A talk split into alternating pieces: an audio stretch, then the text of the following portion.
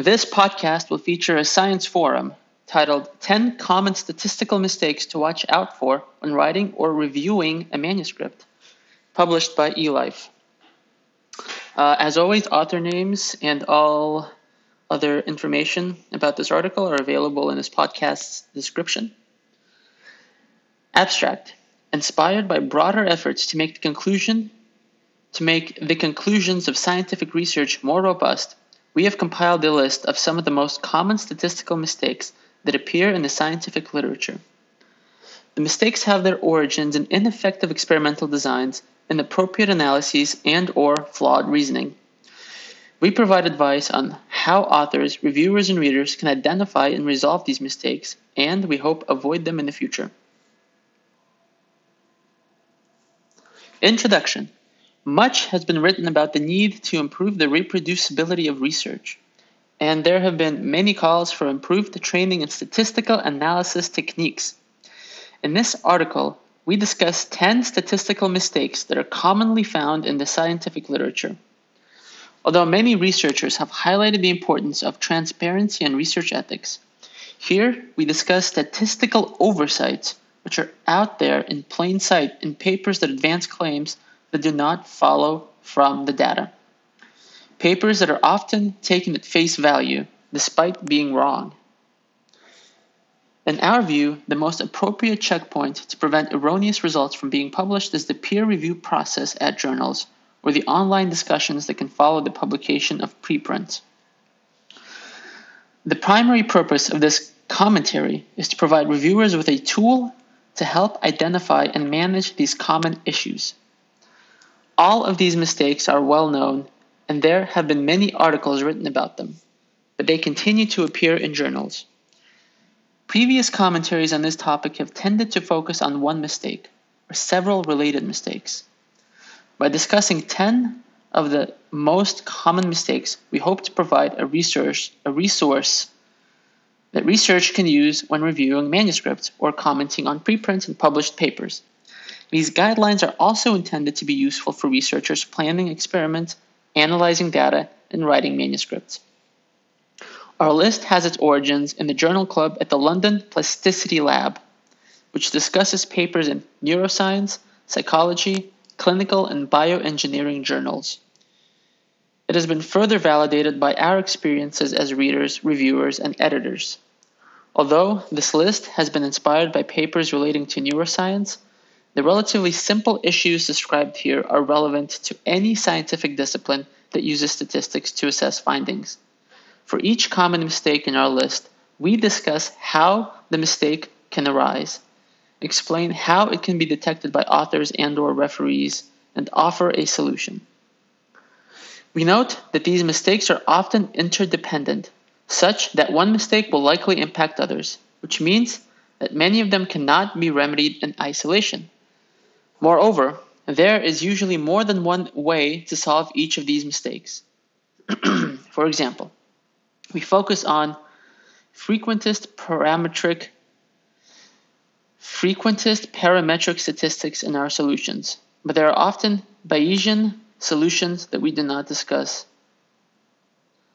To promote further discussion of these issues and to consolidate advice on how to best solve them, we encourage readers to offer alternative solutions to ours by annotating the online version of this article by clicking on the annotations icon. This will allow other readers to benefit from a diversity of ideas and perspectives. We hope that greater awareness of these common mistakes will help make authors and reviewers more vigilant in the future so that the mistakes become less common. Mistake number one absence of an adequate control condition or group. The problem measuring an outcome at multiple time points is a pervasive method in science in order to assess the effect of an intervention. For instance, when examining the effect of training, it is common to probe changes in behavior or a physiological measure. Yet, changes in outcome measures can arise due to other elements of the study that do not relate to the manipulation.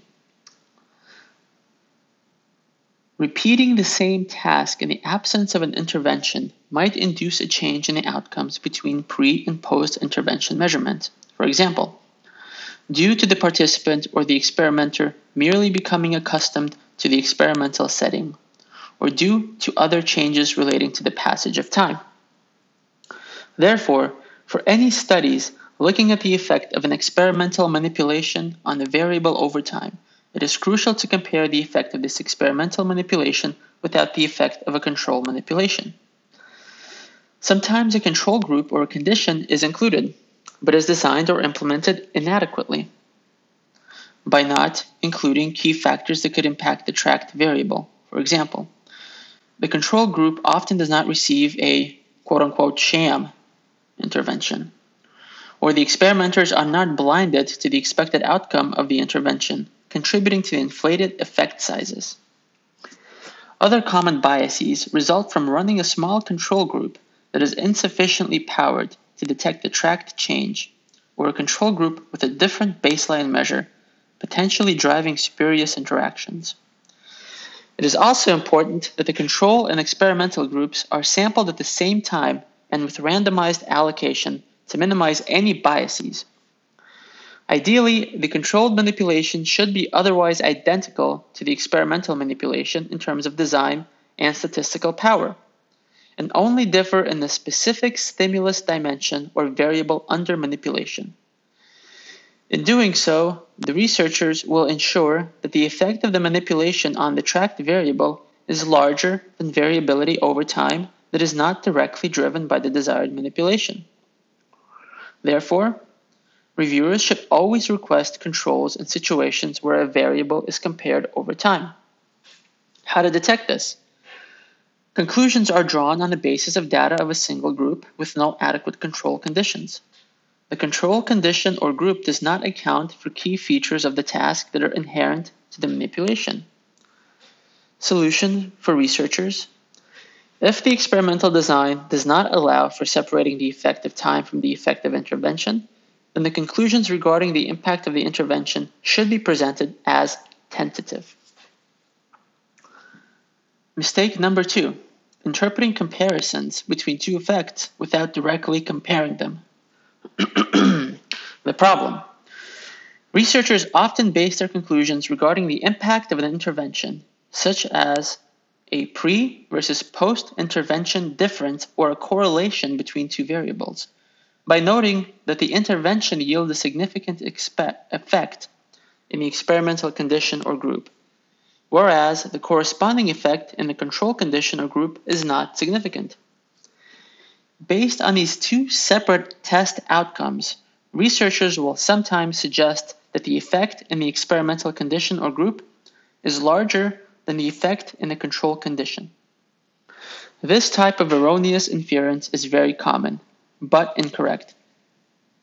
For instance, as illustrated in figure 1a, two variables, x and y, each measured in two different groups of 20 participants, could have different outcomes in terms of statistical significance. A correlation coefficient for the correlation between the two variables in group A might be statistically significant, whereas in similar correlation coefficient might not be statistically significant for group B. This could happen even if the relationship between, between the two variables is virtually identical for the two groups. So one should not infer that one correlation is greater than the other. A similar issue occurs when estimating the effect of an intervention measured in two different groups. The intervention could yield a significant effect in one group but not in the other. Again, however, this does not mean that the effect of the intervention is different between the two groups. Indeed, in this case, the two groups do not significantly differ.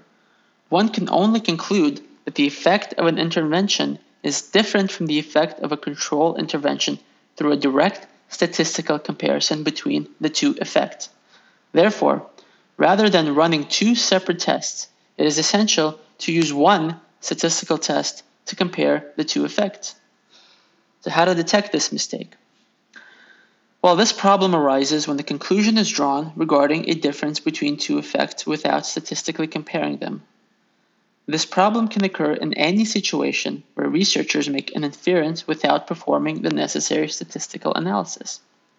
Solutions for researchers. Researchers should compare the groups directly when they want to contrast them. The correlations in these two groups can be compared with Monte Carlo simulations. For group comparisons, ANOVA might be suitable, although non-parametric statistics offers some tools.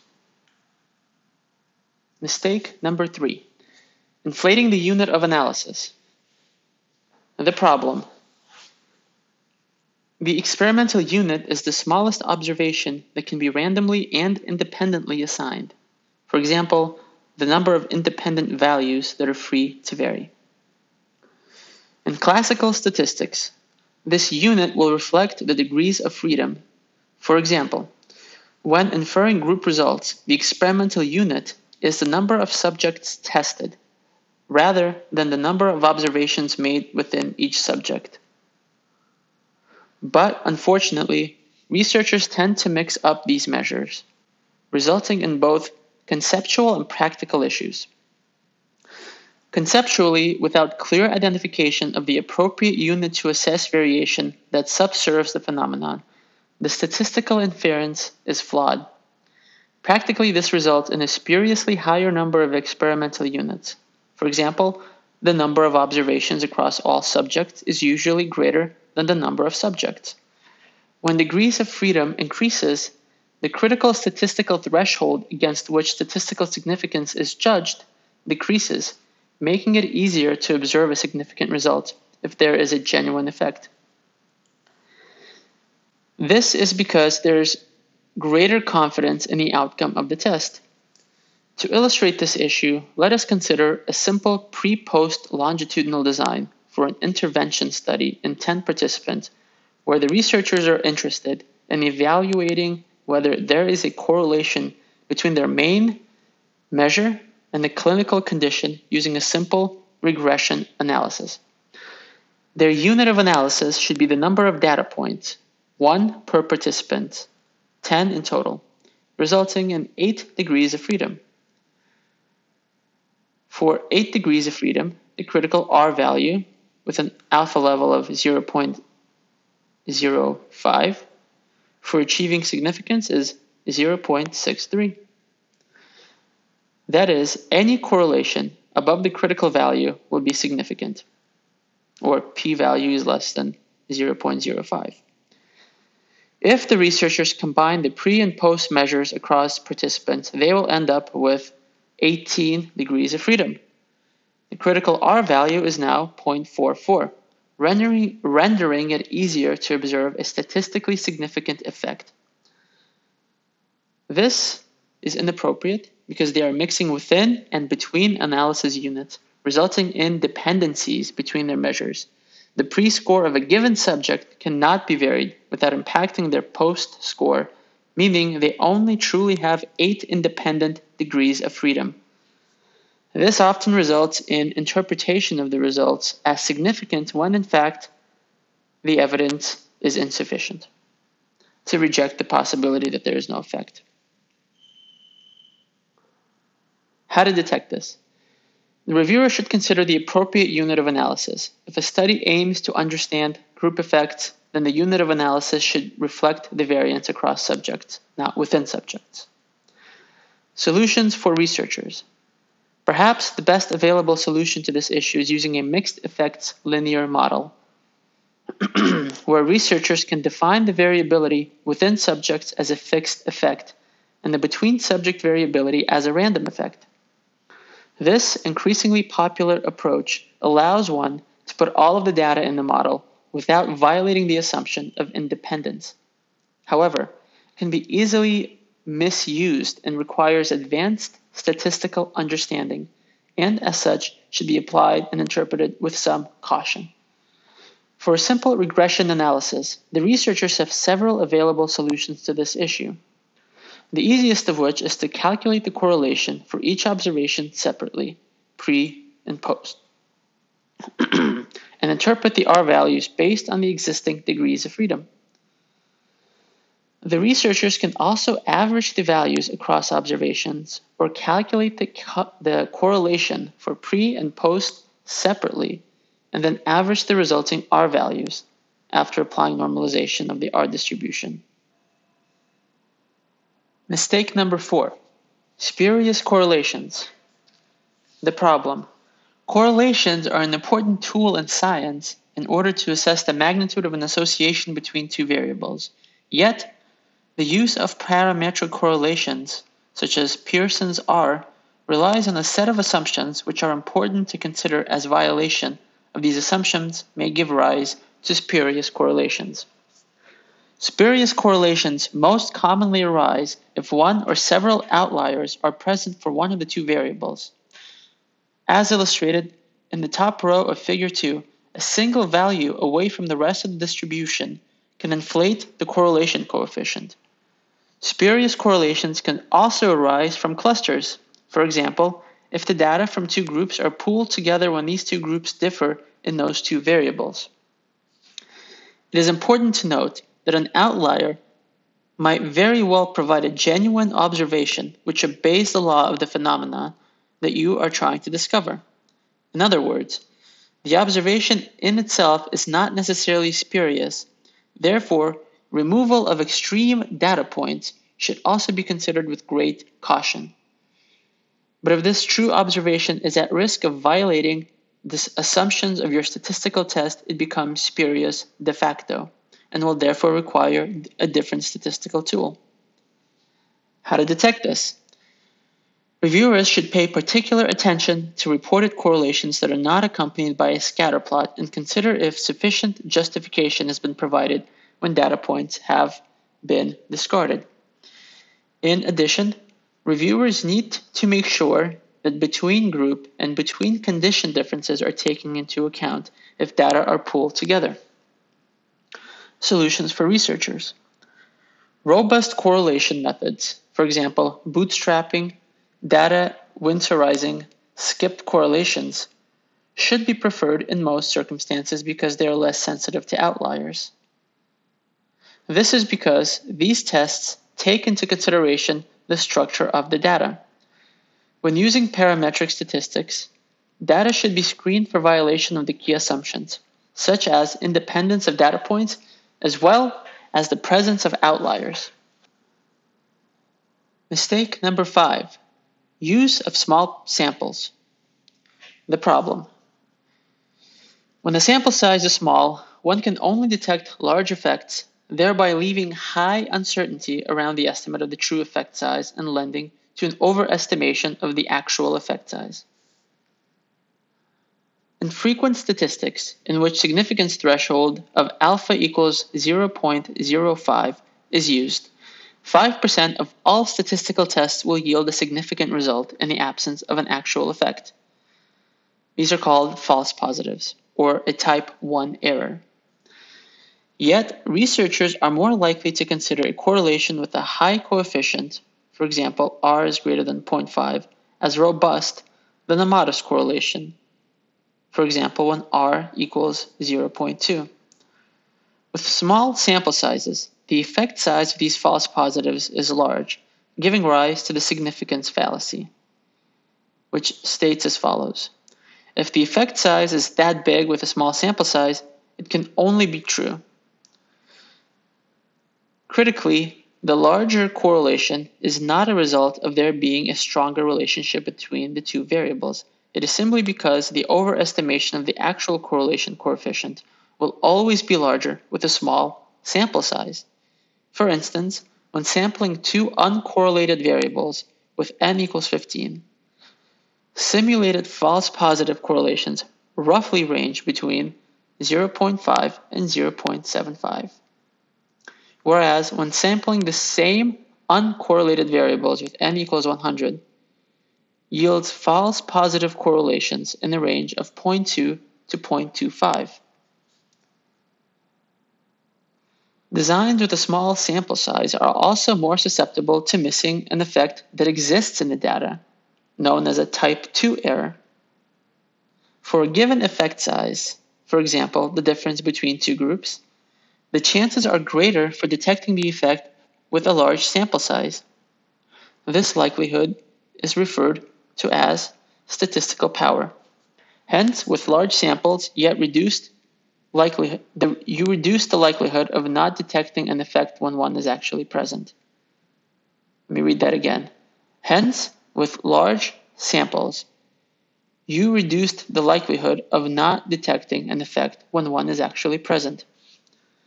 Another problem related to small sample size is that the distribution of the sample is more likely to deviate from normality. And the limited sample size makes it often impossible to rigorously test and to rigorously test the assumption of normality. In regression analysis, deviations from the distribution might produce extreme outliers, resulting in spurious significant correlations. So, how to detect this? Reviewers should critically examine the sample size used in the paper and judge whether the sample size is sufficient. Extraordinary claims based on a limited number of participants should be flagged in particular. Solutions for researchers. A single effect size or a single p-value from a small sample is of limited value and reviewers can refer to researchers Reviewers can refer researchers to Button et al. 2013 to make this point. The researcher should either present evidence that they have been sufficiently powered to detect the effect to begin with, such as through the presentation of an a priori statistical power analysis, or perform a replication of their study. The challenge with power calculations is that these should be based on an a priori calculation of effect size from an independent dataset, and these are difficult to assess in the review. Bayesian statistics offer opportunities to determine the power for identifying an effect post hoc. In situations where sample size may be inherently limited, for example, when researchers with rare clinical populations or non human primates, efforts should be made to provide replications both within and between cases and to include sufficient controls. Some statistical solutions are offered for assembling case studies. For example, the Crawford t-test in Corballis 2009. Mistake number six, circular analysis. The problem. Circular analysis is any form of analysis that retrospectively selects features of the data to characterize the dependent variables, resulting in a distortion of the resulting statistical test.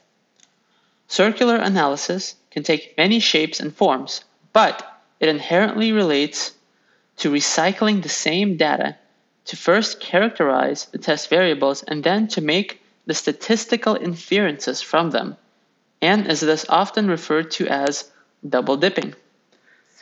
Most commonly, circular analysis is used to divide or reduce the complete dataset using a selection criterion that is retrospective and inherently relevant to the statistical outcome. For example, let's consider a study of a neuronal population firing rate in response to a given manipulation. When comparing the population as a whole, no significant differences are found between pre and post manipulation. However, the researchers observe that some of the neurons respond to the manipulation by increasing the firing rate whereas others decrease in response to the manipulation. They therefore split the population to subgroups by binning the data based on the activity levels observed at baseline. This leads to a significant interaction effect. Those neurons that initially produced low responses show response increases, whereas the neurons that initially showed relatively increased activity exhibit reduced activity following the manipulation.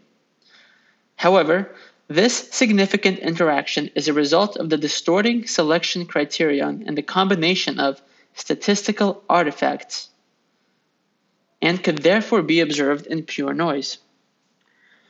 Another common form of circular analysis is when dependencies are created between the dependent and independent variables.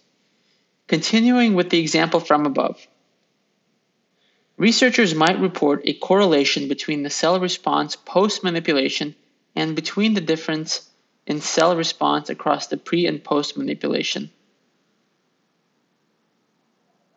but both variables are highly dependent on the post manipulation measure.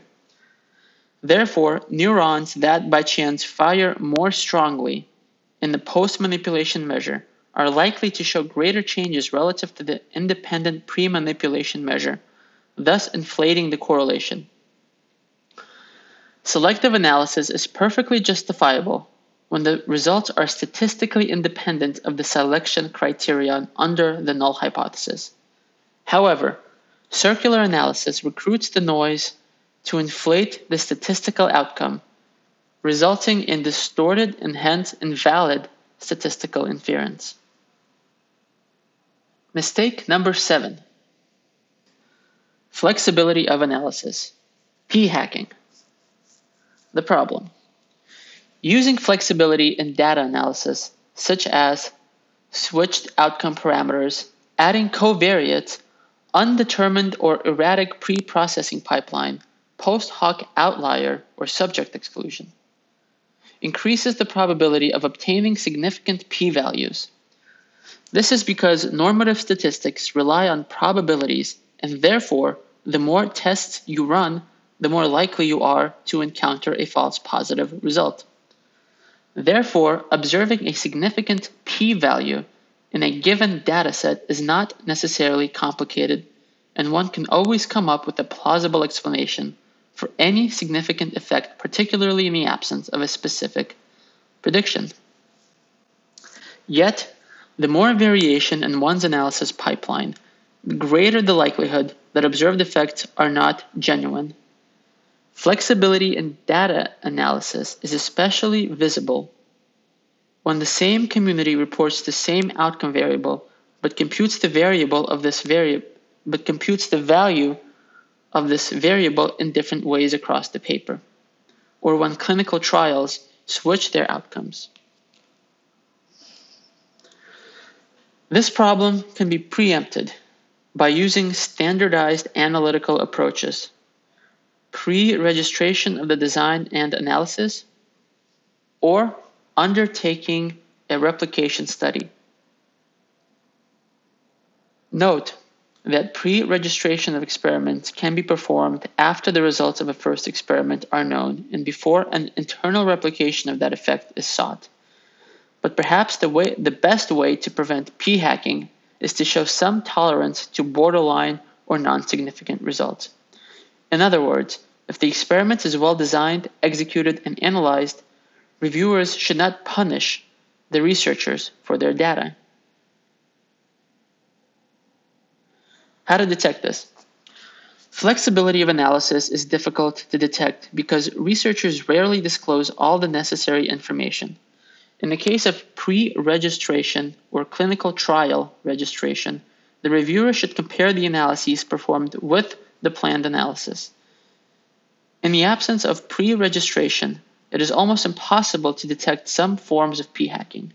Yet reviewers can estimate whether all of the analyses, whether all of the analysis choices are well justified, whether the same analysis plan was used in previous publications, whether the researchers came up with a questionable new variable, or whether they collected a large battery of measures and only reported a few significant ones.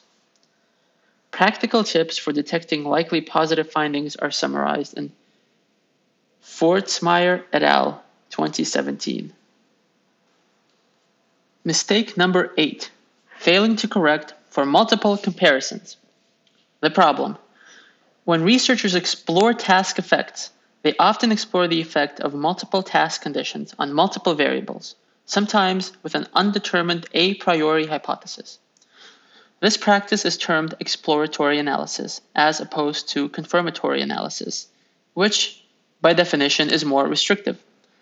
When performed with frequent statistics, conducting multiple comparisons during exploratory analysis can have profound consequences for the interpretation of significant findings. In any experimental design involving more than two conditions, exploratory analysis will involve multiple comparisons and will increase the probability of detecting an effect even if no such effect exists. This is known as a false positive or a type 1 error. In this case, the large number of factors, the greater the number of tests that can be performed. As a result, the probability of observing a false positive increases. For example, in a 2 by 3 by 3 experimental design, the probability of finding at least one significant main or interaction effect is 30%, even when there is no effect.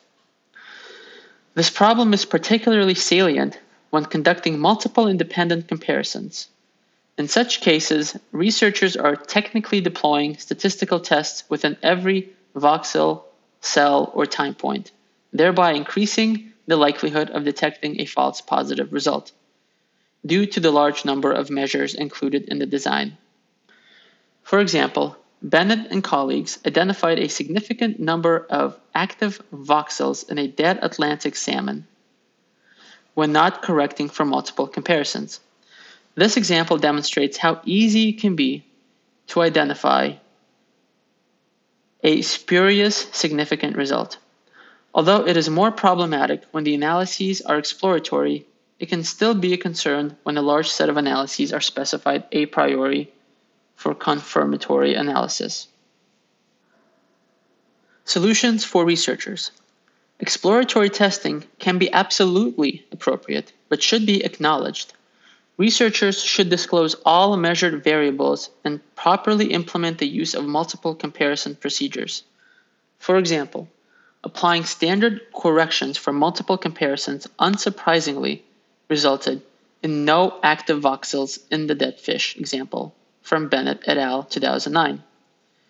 Bear in mind that there are many ways to correct for multiple comparisons, some more well accepted than others, and therefore the mere presence of some form of correction may not be sufficient. Mistake number nine overinterpreting non significant results. The problem. When using frequentist statistics, scientists apply a statistical threshold normally alpha equals 0.05 for adjudicating statistical significance. Much has been written about the arbitrariness of this threshold, and alternatives have been proposed. Aside from these issues, which we elaborate in our final remarks, misinterpreting the results of a statistical test when the outcome is not significant is also highly problematic but extremely common. This is because a non-significant p-value does not distinguish between the lack of an effect due to the effect being objectively absent, or due to the insensitivity of the data to enable the researchers to rigorously evaluate the prediction. In simple words, non-significant effects could literally mean very different things. A true null result an underpowered genuine effect or an ambiguous effect. Therefore, if the researchers wish to interpret a non-significant result as supporting evidence against the hypothesis, they need to demonstrate that this evidence is meaningful. The p-value in itself is insufficient for this purpose. The confound is also means that sometimes researchers might ignore a result it did not meet the p is less than 0.05 threshold, assuming it is meaningless when in fact it provides sufficient evidence against the hypothesis, or at least preliminary evidence that requires further attention. How to detect this? Researchers might interpret or describe a non-significant p-value as indicating that an effect was not present. This error is very common and should be highlighted as problematic. Solutions for researchers. An important first step is to report effect sizes together with p-values in order to provide information about the magnitude of the effect, which is also important for any future meta-analyses. For example, if a non-significant effect in the study with a large sample size is also very small in magnitude, it is unlikely to be theoretically meaningful, whereas one with a moderate effect size could potentially warrant further research. When possible, researchers should consider using statistical approaches that are capable of distinguishing between insufficient or ambiguous evidence and evidence that supports the null hypothesis. or equivalence tests. Alternatively, researchers might have already determined a priori whether they have sufficient statistical power to identify the desired effect or to determine whether the confidence intervals of this prior effect contains the null. Otherwise, researchers should not overinterpret non-significant results and only describe them as non-significant. Problem number 10, correlation and causation. The problem. This is perhaps the oldest and most common error made when interpreting statistical results. In science, correlations are often used to explore the relationship between two variables. When two variables are found to be significantly correlated, it is often tempting to assume that one causes the other. This is, however, incorrect. Just because variability of two variables seems to linearly co occur does not necessarily mean that there is causal relationship between them. Even if such an association is plausible. For example, a significant correlation observed between annual chocolate consumption and number of Nobel laureates for different countries has led to the incorrect suggestion that t- chocolate intake provides nutritional ground for sprouting. For sprouting Nobel laureate, rather. Correlation alone cannot be used as evidence for a cause effect relationship. Correlated occurrences may reflect direct or reverse causation, but can also be due to an unknown common cause, or they may be a result of a simple coincidence. If possible, solutions for researchers. If possible, the researchers should try to explore the relationship with a third variable to provide further support for their interpretation.